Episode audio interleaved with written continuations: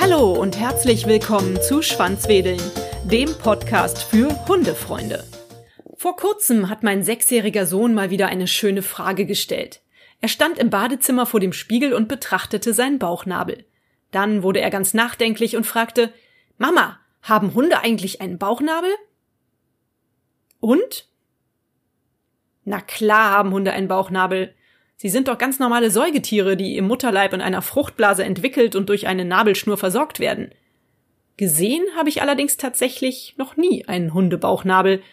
Wir machten uns also bei unserer Lola auf die Suche nach dem Bauchnabel und ich mich im Internet schlau.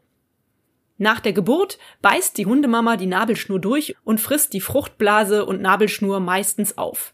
So entsteht der Hundebauchnabel als Überbleibsel der Nabelschnur.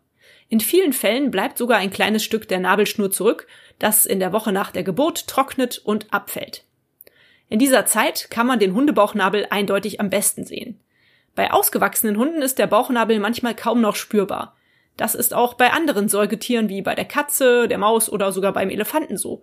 Da wächst der Bauchnabel so weit zu, dass man ihn kaum noch sehen kann und nur noch als kleine Verhärtung unter der Bauchdecke spüren kann.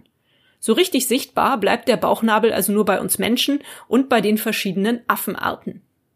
Er fällt uns jedoch nicht nur deshalb bei unseren Hunden kaum auf, weil er eine flache und blasse Narbe ist, sondern auch, weil viele Hunderassen ein dichtes Fell am Bauch haben.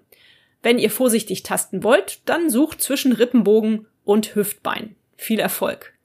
Auch mein Sohn hat angeblich den Bauchnabel unserer Hündin irgendwann glücklich ertastet.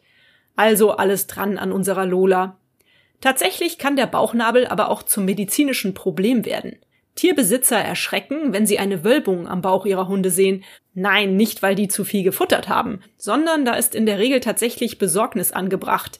Das kann nämlich ein eindeutiges Zeichen für einen Nabelbruch sein. Ein Bruch oder auch Hernie genannt entsteht, wenn ein Organ oder ein Teil davon aus der Höhlung herauskommt, in der es sich befinden sollte.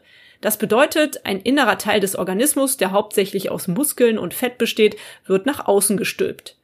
Dieser Austritt bildet eine glatte Wölbung, die normalerweise sichtbar ist und sich weich anfühlt. Wenn diese Wölbung wieder zurückgeht, wenn man sie vorsichtig mit den Fingerspitzen drückt, spricht man von einer reduzierbaren Hernie. Geschieht dies jedoch nicht und die Wölbung bleibt draußen, von der Hautschicht bedeckt, handelt es sich um eine eingeklemmte Hernie. Und wenn dann zusätzlich die Wölbung nicht durchblutet wird, wird diese Erkrankung als strangulierte Hernie bezeichnet. In diesen Fällen ist die Prognose normalerweise komplexer und ein chirurgischer Eingriff kann erforderlich sein. Hernien können am ganzen Körper entstehen. Die entsprechende Lage bestimmt dann ihren Namen. In der Regel treten Hernien bei Hunden durch angeborene Defekte oder Fehlbildungen auf. Es sind also angeborene Hernien. Hernien können jedoch auch durch Verletzungen oder Wunden verursacht werden. In diesen Fällen spricht man dann von einer erworbenen Hernie. Die aus einem Nabelbruch resultierende Wölbung kann unterschiedliche Größen haben und sich bei jedem Patienten unterschiedlich entwickeln. Wenn es sich um einen Welpen mit einer kleinen Hernie handelt, wartet der Tierarzt normalerweise bis der Patient sechs Monate alt ist. Ziel ist es zu sehen, ob sein Organismus sie von alleine zurückbildet.